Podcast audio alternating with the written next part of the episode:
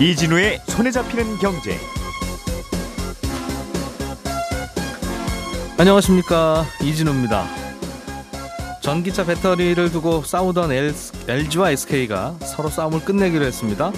2조 원의 합의금을 SK가 LG에 주는 걸로 서로 합의를 했다는데 길고 길었던 배터리 분쟁의 시작과 그 과정 결말까지 잠시 후에 알기 쉽게 정리해드리겠습니다.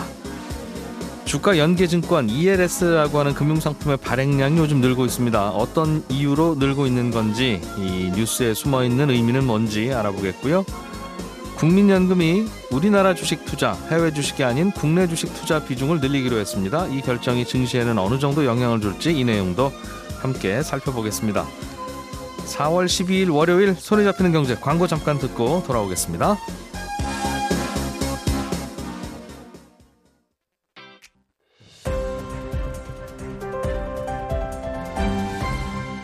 이진우의 손에 잡히는 경제.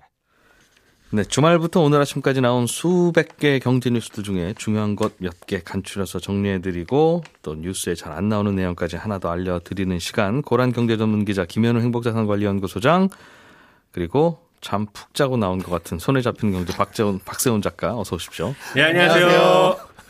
아, 여기 대본에 그 써놨어요. 그 본인이. 제가 썼습니다. 네, 박 작가가 준비해 오신 아이템부터 좀 해보죠. 네. SK와 LG가 전기차 배터리를 두고 계속 싸웠는데 네. 2조 원을 SK가 LG를 주는 걸로 합의를 했습니다. 그렇습니다. 당초 LG는 3조 원 정도를 요구했던 걸로 알려졌고 예. SK는 1조 원을 얘기했는데 딱 그 중간에서 합의가 된 겁니다. 그리고 두 회사가 진행 중인 모든 소송은 없던 일로 하기로 했고요. 앞으로 10년간 이 건으로는 우리 마주치지 말자 이렇게 예. 약속을 했습니다.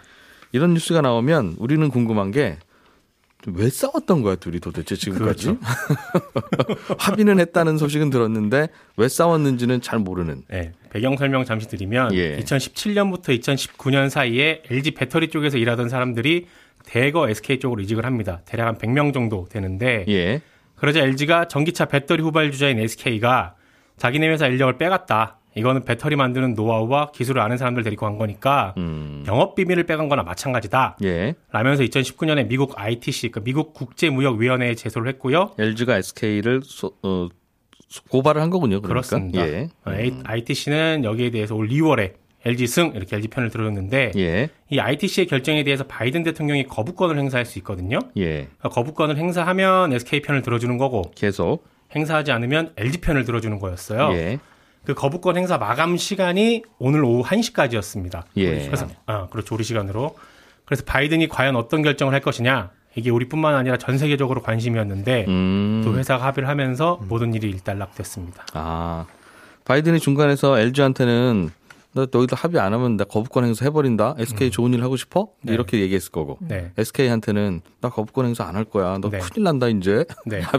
이렇게 양쪽 플레이 했던 것 같아요. 그 그거는 네. 어, 취재가 안 됐는데 예. 아니, 조만간 시간 되면 제가 취재해서 알려드릴게요. 아니 실제로 미국 바이든 대통령 쪽에서 나온 정부가 미국 음. 자동차와 노동자의 승리다라고 얘기했거든요. 예. 그러니까 이걸 뭐 거부권을 행사 안 하, 하자니 이거는 약간 사실 LG가 영업 비밀 침해로 건 거잖아요. 예. 이게 자국 어떤 산업의 특허나 기술을 인정해 주는 건데 사실 미국이 가장 골머리를 앓는 부분이 이겁니다. 중국 쪽이 자꾸 기술 그렇죠. 침해하니까. 음. 근데 만약에 뺏어간다. 네, 만약에 이걸 SK 손을 들어주는 거면 아니 그럼 중국 업체가 하는 거는 그 인정을 해줘야 되는 거냐 이런 논리가 되기 때문에 음. 어쨌든 합의를 가장 많이 원했던 게 바이든 행정부가 아닌가 라는 음. 생각이 듭니다. 이게 예전에 삼성이랑 애플이랑 싸울 때 그때는 그렇죠. 애플 손 어, 들어줬어요. 애플이 잘못을 했, 했다고 되어 있었는데 네. 그때 대통령이 거부권. 행사했어요. 그 왜냐하면 거부권 행사의 기준이 뭐냐면 자국의 이익이거든요. 미국의 이익. 음.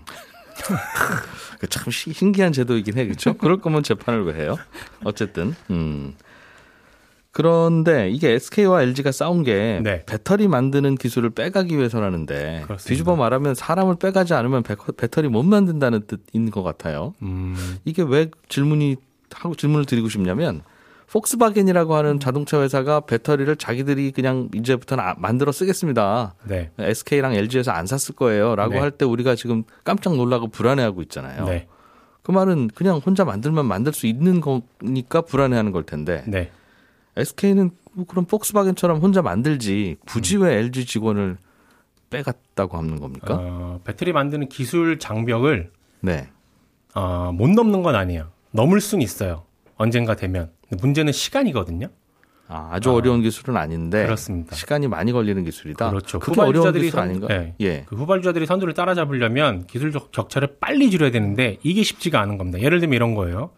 3만 평짜리 돈 어딘가에 금이 묻혀 있다라고 가정을 해보면 음. 어디에 있는지 모르니까 여기도 파보고 저기도 파보고 파다 보니 안 파져서 3만 평 다 파야 되는 경우 있잖아요. 이럴 아. 경우에는 쉬- 금이 어디에 묻혀 있는지 아는 사람 데리고 오면 그거 금방 찾거든요. 어, 별건 아니지만 그렇습니다. 음, 그렇기 때문에 기술과 노하우를 이미 아는 걸린다. 사람을 데리고 가는 거죠. 그 예. 얘기를 하더라고요. 이 기술이 설계 기술이 아니라 제조 기술이기 때문에요. 이 제조 기술이라는 건 그야말로 노하우잖아요. 그래서 이게 시간이 지나면 해, 그할 수, 해결할 수 있는 문제인데 이걸 이제 빨리 해결하려고 하다 보니까 사람을 음. 빼간 거죠. 응. 그렇군요. 만약 합의가 안 됐고 네. 거부권도 행사 안 됐으면 네. SK는 그 미국에 짓고 있는 조지아 공장 이제 네. 뜯어서 철수하고 미국에서는 장사 못 하는 겁니까? 그렇습니다. 사실상 미국에서 사업을 접어야 하는 상황이었어요. 어, 그냥 SK 한국에서 배터리를 만들어서 미국에 팔면 안 돼요? 미국에서 안 만들고? 어, 그런 꼼수에 대해서 질문하실 것 같아서 제가 알아봤는데 바이든 대통령 정책 때문에 안 됩니다. 왜냐하면 예. 바이든 대통령은 미국 내에서 만든 전기차 배터리를 사용하는 전기차에만 보조금을 주게끔 정책을 바꾸려고 하거든요. 아. 그러니까 한국에서 만들어서 어떻게든 미국 내에 들어온다고 해도 그 배터리를 단 차량에게는 보조금 지급을 안 합니다. 물 건너온 배터리가 들어있으면 보조금 안 준다. 그렇습니다. 보조금 지급 안 되는 차량 안 사잖아요. 그러니까 예. 의미 없는 꼼수죠. 그렇군요. 알겠습니다. 이게 이제 주가 오늘 주가에도 영향을 꽤 줄 텐데 네. 음, 어떻게 반영이 될지는 이제 11시 5분부터 하는 손경제 플러스 저희 2부에서 얘기를 해보겠고요. 네. 자 오늘 고란 기자가 준비해온 소식 넘어가서 보겠습니다. 국민연금이 우리나라 주식, 국내 주식 투자 비중을 좀 늘리기로 했습니까? 아마 동학개미 분들이 가장 관심이 많은 회의가 아니었을까 싶은데요. 예. 9일날 국민연금의 최고 의사 결정 기구인 기금운용위원회가 열렸습니다. 사실 이게요 지난달 26일에 열렸습니다. 여기서 어떻게 비중을 더 늘리냐 마냐라고 결정을 했어야 되는데 예. 사실 4.7 재보궐 선거를 의식해서 결론을 내지 못했습니다. 음, 선거 끝나고 결정하기로 했었죠. 네, 예. 그래서 그 9일 날 열린 회의는요. 그 사실 제가 그 국민연금 기금운용위원회 회의를 그 한 최근 5년간을 다 훑어본 적이 있거든요. 네. 굉장히 여러 가지 안건을 논의를 해요. 그런데 지난 9일 날 열렸던 회의는 그 리밸런싱 과연 비- 목표 비율을 어떻게 해야 되느냐에 대해서만 논의하는 원포인트 회의였습니다. 음, 이례적인 네, 회의였다. 맞습니다. 그만큼 굉장히 관심이 많았던 회의가 됐을 텐데요. 뭐가 고민이었던 거예요? 이 국민연금의 이 rebalancing이라고 하는 건. 사실 그 국민연금 입장에서는 전반적으로 이제 기금 규모가 커지면서 네. 국내 주식 비중이 너무 높다는 게 고민입니다. 전반적인 기금 규모가 커지니까 국내 음. 주식 비중이 너무 많이 들고 있어서요. 5% 이상 들고 있는 종목이 거의 100개가 넘잖아요. 네. 그런데 만약에 지금 현재 기금에서 주식을 팔아서 이제 기금을 내줘야 되는 연금을 내줘야 되는 상황이 되면 국내 주식시장에 충격이 있잖아요. 음, 그 충격도 있고 게다가 이게 우리나라니까 비중이 지금 현재 한 16, 8%뭐 이 정도 되는데 사실 이게 전체 글로벌 시장에서 봤을 때 우리나라 증시가 차지하는 비중은 1% 정도밖에 안 돼요. 음. 그럼 지나치게 우리나라 비중이 높다는 거죠. 국민연금의 자산 운용을 보면 음. 네. 아무리 한국에서 모은 돈이지만 왜 한국 주식에만 그렇게 맞아요. 투자하냐. 네. 음. 그렇기 때문에 전반적으로 국내 주식 비중을 줄이는 게 운영 목표였습니다. 네. 그런데 이게 뭐 줄이다 보니까 사실 국내 주식이 많이 오르면서요. 그 비중 자체가 자꾸 너- 커진다는 거죠. 네, 맞아요. 그러니까 아, 팔았죠. 알겠어. 안 그래도 다이어트 해야 되는데 네. 오히려 자꾸 군살이 늘어나니 이거 좀 줄이겠다는 네. 게 최근의 분위기였어요. 그래서 팔다 보니까 동학개미분들 입장에서는 연금이 자꾸 파니까 음. 주가가 안 오르잖아요. 예. 그러니까 그게 불만이었던 거죠. 그러니까 그렇게 기계적으로 파는 게 말이 되냐라는 음. 불만이 나왔던 거고 예. 그래서 결론적으로 원래는 16.8%가 목표치입니다. 근데 어떻게 사람이 16.8을 딱 맞출 수 있겠어요? 전체 국민연금 기금의 16.8. 이 예. 이제 전체 주식에 이제 투자하는 비중인데요. 예. 그래서 플러스 마이너스 2% 일종의 이제 여유분을 뒀어요. 음흠. 그런데 그 여유분을 3% 포인트로 확대 3%로 확대하기로 했습니다. 그러니까 1% 포인트가 더 늘어나는 거죠. 그래서 가장 많이 보유할 수 있는 비중이 기존에는 18.8%였는데요. 전체 기금의 18.8 이상은 8%를 죽어도 넘으면 안 돼. 네. 국내 주식으로는. 네, 그- 그런데 예. 요걸 19.8%로 이제 늘린 거고요. 조금 더 여유를 주는 걸로. 네. 이제 3월 말 기준으로 해서 정확히 나온 건 아닌데 대충 추정되는 게 국내 주식 비율이 19.1%라고 추정이 되고 있습니다. 예. 그러니까 만약에 원래대로였더라면 계속 팔아야 되는 거예요. 음흠. 근데 19.1이니까 19.8까지 늘어났잖아요. 예. 그러니까 이제부터는 안 팔아도 되는 거죠. 음, 주가가 많이 오르면 또 팔아야 팔아야 되겠으나 되지만 지금 현재 음. 상황에서는 안 팔아도 됐기 때문에 동학개미들이 환영하고 나섰습니다. 국민연금 상황은 그런데 공무원연금, 사학연금, 뭐 군인공제회 등등 연기금이 다른 것들도 있는데 네. 거기도 비슷한 상황입니까? 거기도 역시 줄이는 게 트렌드입니다. 음. 공무원 연금 같은 경우에는 지난해 말 기준으로 한 8조 2천억 원 되거든요. 예. 그런데 2024년까지 중장기 재무 관리 계획을 보니까 국내 주식의 투자 비중을 축소하고 글로벌 분산 투자가 가능한 해외 투자 비중을 확대하겠다라고 했어요. 그래서 2024년까지 국내 주식 비중은 12.2%, 지난해 기준으로 20.6이었거든요. 알겠습니다. 네. 야, 이게 그 말씀 들어보니까 전체적으로 구- 우리나라 국내 주식에 너무 많이 투자하면 안 되긴 할 것 같은데 내가 주식 들고 있을 때는 좀 안 팔면 안 돼요? 아, 좀 그랬으면 좋겠다는 생각이 드는 건 또 인지상정이니까. 음, 어쨌든 시장을 뭐 끌어올리는 원동력은 될 수 없지만 예. 더 이상 떨어지는 걸 좀 막아주진 않을까라는 그렇습니다. 기대감이 있습니다. 김현우 소장님이 준비해 오신 것도 이것도 재밌네요. 요즘 ELS라고 하는 금융상품, 주가 연계증권이라고 하는 게 요즘 여기저기서 많이 나와서 네. 아마 여기 투자하세요라고 하는 제안도 많이 하는 모양입니다. 소비자들한테. 음, 네, 제안도 많이 하고 기사들이 이제 그런 눈이 눈에 보이다 보면 예. ELS 많이 가입하더라. 그러면 이제 사람들이 관심 가지기 음. 시작하고 그게 또 이제 총매제로 작용할 수도 있죠. ELS가 뭐죠? 요게 일종의 내기, 복권 같은 느낌이에요. 그러니까 주식이라든지 지수를 정해놓고 요게 예, 특정 시점에 요만큼 이하만 떨어지지 않으면 뭐 원금을 보장해주고 아니면 뭐 몇 퍼센트의 수익률을 보장해주고 이런 식이거든요. 음, 코스피 지수가 지금부터 30% 이하로 하락하지만 않으면 뭐 3년 후에는 연연 6%를 드리겠습니다. 어, 시중 이자보다는 많은 그렇죠. 그런데 그 밑으로 한 번이라도 떨어지게 되면 뭐 몇 퍼센트의 손해가 발생하기도 하고 또 50% 밑으로 떨어지면 그때부터는 100% 손해가 발생하기도 합니다. 이런 건데 좀 쪼는 맛이 있는 아, 금융사하고 내기하는 거죠 투자자하고. 금융사하고 내기긴 한데 같은 방향의 내기예요. 그러니까 어떤 느낌이냐면 제가 만약에 지금 듣고 계신 분들한테 1억을 받아가지고 제가 투자를 해드리고 1년에 3% 드리겠습니다. 예. 하면서 1억을 받아서 뭘 하냐면 9,990만 원으로는 한 3%짜리 어디선가 채권을 사요. 예. 나머지 10만 원은 복권을 삽니다. 음흠. 그래서 로또 1등에 당첨되면 저는 대박이잖아요. 네. 그런데 안 되더라도 그건 그냥 제 손, 제 돈으로 메꿔주면 되거든요. 3% 주기로 한 거. 네. 조금 이자 손실 나는 거. 이런 식입니다. 증권사가 실제로는 채권의 대부분을 투자를 하고 음. 나머지는 이제 옵션을 통해서 투자를 하는데 수익이 나면 이제 증권사가 많이 가져가고 예. 우리한테는 찔끔 주고 어, 안 나도 어느 정도는 살짝 이제 방어를 해주는 그런 상품이다라고 보시면 되죠. 소비자 입장에서는 이게 왜 좋아요? 아, 이게 주가가 변동성이 있을 때 이제 앞으로 더 쭉쭉쭉쭉 올라갈 거라고 생각하면 굳이 이런 걸 할 필요가 없는데. 그냥 주식 투자하고 말죠. 그렇죠. 예. 살짝 살짝 떨어지기도 하고 살짝 불안해. 음. 근데 이 시중의 다른 금융 상품을 둘러봤을 때 요 정도 주는 금융 상품은 또 없고. 연 몇 퍼센트쯤 준다고요, 요즘? 요게 보니까 연 지금 6%짜리도 일반적으로 나와 있더라고요. 지수 추종하는 게. 음. 보통 이제 종목을 추정하는 것들이 조금 더 공격적으로 위험하게 가는데 즉 삼성전자 주가와 뭐 애플의 주가가 요, 요 시점에 가가지고 얼마 이상 빠지지 않으면 드리겠습니다. 요런 이제 특정 종목을 놓고 하는 게 수익이 좀 높아요. 예. 그런데 요즘에 이제 지수를 이렇게 추종하는 게 연 6%까지 상품들도 뭐 나와 있습니다. 음, 연 6%를 요즘 어디 가서 받느냐? 한편으로 그렇죠. 설마 코스피가 지금보다 20%더 내려가겠나? 불안불안하긴 해도 네. 근데 웬만하면 내가 이길 것 같은데? 라는 생각을 하고 가입하는 거군요. 네, 늘 거기서 문제가 생기죠. 설마, 설마 이게 20%까지 떨어지겠어? 3년 동안, 예. 뭐 1년 후에 이 설마가 항상 늘 사람을 잡으니까 근데 매년 잡는 건 아니고 가끔 잡잖아요. 네. 웬만하면 고객이 이긴다 하던데요, 그래도. 웬만하면 이기기는 하는데 네. 지금 작년 같은 경우에만 하더라도 3월에 음. 크게 빠졌었죠. 이때도 큰 손실이 난 경우가 많이 있었고.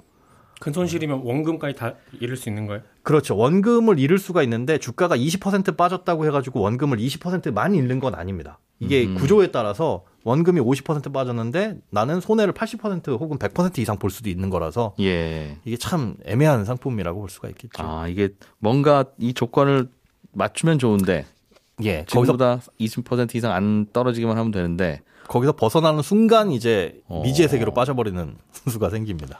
야, 이거 좋은 건지 나쁜 건지 참 모호하네요. 확률이 망할 확률이 낮지는 않, 높지는 않지만 예. 그러나 혹시라도 문제가 생기면 타격이 큰. 네, 타격이 큰데 거기서 이제 벗어나는 방법이 거의 없습니다. 사실 은행 창구에서 팔 때도 설마 빠지겠어요라고 하는데 예. 가끔 금융시장을 보다 보면 설마 하는 일들이 일어나더라고요. 가끔 그렇죠. 예전에 한 벌써 이제 1, 2년 지났네요. 뭐 독일 국채 금리가 네. 뭐 마이너스 얼마로만 안 가면 뭐 이거 이 정도 드립니다 하는 거였는데 마이너스로 가버렸는. 그렇죠. 그때도 예. 사실상 원금 보장이라는 표현을 썼거든요. 설마 이게 그렇게 그렇게 될 일은 없습니다. 네. 아, 과거 20년 동안 그런 적이 한 번도 없었습니다라고 했는데 그런 일이 발생을 했죠. 그러니까 이게 이런 일이 발생할 것 같을 때 만들어 파는 건 혹시 아니에요? 그렇지는 않습니다. 이제 증권사도 같은 방향으로 어? 아이. 내기를 하기 때문에 예, 그렇게 거꾸로 베팅을 하지는 같은 않아요. 방향으로 내기한다는 게 그럼 고객이 손해 보면 증권사도 같이 손해 보는 겁니까? 그렇습니다. 그런 방향이에요. 그러면 이거 이득은 누가 봐? 주로 해외 투자자들. 해외 아. 투자자들과 반대로 가는 거예요. 그러니까 해외 투자자들이 주가가 이만큼 더 떨어졌을 때 어떡하지?라고 할 때 드는 보험을 우리가 들어주는 개념이라고 보시면 되죠. 그럼 증권사는 중간에 보험 판 있는 건데 그렇죠. 본인들이 왜 손해를 봐요? 어, 더 많이 빠지게 되면 손해는 예. 더 많이 보게 되긴 하는데 예, 우리도 이제 보험을 판 거에 같이 베팅을 하는 거죠. 증권사와 아 증권사도 예, 예, 같이 엎혀서. 음. 그래서 그 보험료를 받는 거죠, 사실은. 그러니까 요즘 같은 경우는 주가가 빠지면 어떡하지라고 하는 두려움을 갖고 있는 저쪽 외국 투자자들이 있으니 네, 그들의 두려움을 그럼 연 6% 보험료를 우리가 받고 그렇습니다. 혹시 그들이 두려워하는 그 상황이 벌어지면 우리가 물어주자. 네, 설마 그런 일 벌어지겠냐? 맞습니다. 그게 이제 단계별로 있기는 한데 음. 어느 정도까지는 증권사가 뭐 손해를 보거나 하겠죠. 크게 손해는 안 보겠네요. 이쪽에서 받고 저쪽에서 받고 하는 아 거. 복잡하다. 고란 기자는 오랫동안 이 금융 쪽 취재했으니까 ELS를 하나 가입하세요라고 하면 할 겁니까 안 할 겁니까? 제가 이게 2007년 상황에서는 가입을 했을 거예요. 그런데 2008년을 겪고 나서 ELS가 아, 이 설마 하는 일이 일어나는구나를 몸소 체험한 다음부터는 음. 추천하지 않고 있습니다. 이른바 그런 얘기 하잖아요. 상방은 막혀 있는데 하방은 뚫려 있다고. 그게 무슨 말이에요? 먹을 수 있는 건 제한적인데요. 손실은 무한 무한대까지는 아니지만 어쨌든 100% 원금의. 상당 부분을 손실 볼 수 있다는 거죠. 음. 먹는 거 6% 먹자고 내 원금을 이제 거는 거잖아요, 일종의. 근데 원금까지 손해 볼 확률이 높지는 않으니까. 맞아요. 근데 그런 일들이 일어나더라고요. 음. 그래서 저는 차라리 그런 말씀을 하시면 근데 6% 5%준 상품이 어딨냐라고 하시면 배당주 투자를 하세요라고 차라리 말씀을 드립니다. 네. 음. 그 그런 그 의미에서 운전할 때 과속하는 거하고 비슷하군요. 과속해서 얻을 건 그냥 약속 시간 1분, 1, 2분 먼저 가는 그 정도인데 네. 혹시라도 사고 나면. 사고 나면 큰일이니까 네. 그런 거는 하지 말자. 게다가 이제 주식은 들고 있으면은 예. 언젠가는 올라갈 수 있다는 희망은 있잖아요. ELS 같은 경우에는 만기도 정해져 있어요. 3년이 지나가 버리면 그냥 그걸로 이제 끝나버리게 되는 거고 상품의 구조상 아예 헤어날 수 없는 경우들도 있습니다. 증권사들이 좀 열심히 팔아보려고 그러는데 왜 두 분들은 다 그렇게 아, 회방을 놔요? 아닙니다. 네. 주의해서 가입하셔라. 네, 네, 네. 이런 알겠습니다. 그런 게 있다. 예. ELS 주가 연계증권. 자, 다음 주제 하나 또 보죠. 중국 정부가 알리바바 마윈이라고 하는 분이 창업한 알리바바에 대해서 또 3조 원대 과징금을 부과했어요. 예, 중국 시장 감독 관리 총국인데요. 우리로 치자면 공정거래위원회쯤 되는 곳인데 반독점법 위반 이후로 2019년 기준 알리바바 중국 내 매출 4%인 한 3조 1천억 원을 과징금으로 결정했습니다. 음. 이 앞서서 2015년에 중국이 퀄컴에다가 한 1조 원 정도 부과했거든요. 과징금을. 예. 세배 많은 역대 가장 큰 과징금입니다. 음. 이유는 뭐냐? 반독점법 위반이잖아요. 그 우리나라 네이버나 왜 이른바 이런 지배적 온라인 사업자에 대해서 하는 것과 비슷해요. 알리바바가 자사 쇼핑몰인 타오바오 등에 입점한 판매자가 타사 온라인몰에서 상품을 못 팔게 한다. 음. 그리고 뭐 이벤트 행사하는데 판촉 행사를 그 판매자들한테 좀 요구를 한다. 비용을. 음. 뭐 다 비슷합니다. 어, 전 어디 어디나 비슷하군요. 네. 시시 코너 할 때 쓰는 만두는 당신들이 그냥 네, 내 이런 뭐 이런 거 네. 그리고 직원들도 당신들이 그냥 불러와 뭐. 네, 알리바바가 또 오프라인 매장도 있거든요. 이러니까 음. 골목 상권 침해한다. 이런 이유로 해가지고 과징금을 부과했습니다. 알리바바는 이거 인정해요? 네, 어, 겨- 성실하고 결연하게 수용한다라고 말했습니다. 네. 요게 조금 이제 우리와 중국의 다 차이점인 것 같긴 네. 해요. 우리는 이러면 아 이거 뭐 우리가 그럼 뭐 매번 다 우리가 비용 대고 합니까? 그럼 이쪽은 만두 더 많이 팔잖아요. 이런 반발이 있는데 여기는 그냥 조용히 네, 어. 사실 중국 규제가 무섭잖아요. 게다가 이 부가 벌금이 3조 원이 좀 큰 것 같은데 알리바바가 지난해 3분기에 벌었던 순이익의 5분의 1 수준밖에 안 된다고 해요. 그러니까 예. 엄청난 건데 알리바바가 맞을 매는 빨리 털고 맞고 털자라는 분위기가 있는 만큼 오히려 이번 조치를 꼭 나쁘게만 볼 수 없다는 견해가 나오고 있는데 예. 문제는 두 가지가 있습니다. 하나는 첫 번째가 알리바바에 대한 규제가 더 확대될 것 같다라는 겁니다. 이게 끝이 아니다. 네, 이게 끝이 아니라는 거죠. 사실 마윈이 사실 개인 지분이 가장 많은 그 앤트 파이낸셜이라는 그 핀테크 기업이요. 앤트 그룹은 홍콩 증시 상장이 취소됐습니다. 뭐 여러 가지 이유가 있는데 아마 중국 정부가 마윈을 좀 조, 좀 약간 좀 밑보였다. 마윈이 중국 정부의 밑보였다. 밑보였다라는 얘기가 나오고 있고요. 예. 그래서 두 번째가요. 알리바바뿐만이 아니라 이게 반독점이 약간 의미가 있는지 모르겠는데 중국 정부가 이 인터넷 기업의 반독점에 대해서 굉장히 신경을 쓰고 있습니다. 앞서 말씀드린 그 시장 감독 총국의 반독점 규제 담당 인력을요. 음. 현재 40명인데 한 30명 더 늘린다. 라고 이제 얘기를 하고 있습니다. 인터넷 기업은 독점으로 버는 기업이잖아요, 원래. 네. 독점을 해야지 돈 벌죠. 독점하려고 만드는 게 인터넷 플랫폼이고 그런 걸 텐데 이걸 뭐라고 하면 이제 인터넷 기업들에 대해서 규제를 좀 하겠다는 당국의 의지가 발현이 되는 네, 거겠죠. 맞습니다. 네. 음. 안 그래도 계속 알리바바의 마윈은 뭐 불렀다가 뭐 갑자기 어느 음. 날 사라지기도 하고 요즘 정신이 없던데 그냥 알리바바 인수해 버리려는 거 아니에요? 네. 그 그런 얘기가 당국이? 나오고 있어요. 거의 뭐 국유화 단계에 들어간 거 아니냐라는 얘기도 나오고 있습니다. 음. 마윈이 공무원이 되는 건가요? 그럼 마윈 지분을 중국 정부가 인수하는 방향. 네. 참, 중국이 많이 발전 빠르게 하는 나라이긴 한데 이런 문제가 툭툭 불거지니까 음. 회사에 투자하기는 좀 어렵고. 자 경제 뉴스 정리 여기까지 하겠습니다. 고란 기자, 김현우 소장, 박세훈 작가 세 분 고생 많이 하셨습니다. 예, 네, 감사합니다. 감사합니다. 네, 11시 5분부터 이어지는 송경제 플러스에서는요. 요즘 미국 정부가 부- 어, 법인세 세일 금지를 전 세계 국가들이 좀 합의합시다. 그리고 매출이 발생하는 곳에서 세금을 거둡시다라는 주- 제안을 해서 우리 기업들에게 어떤 영향이 있는지 좀 살펴보려고 합니다. 잠시 후에 뵙죠.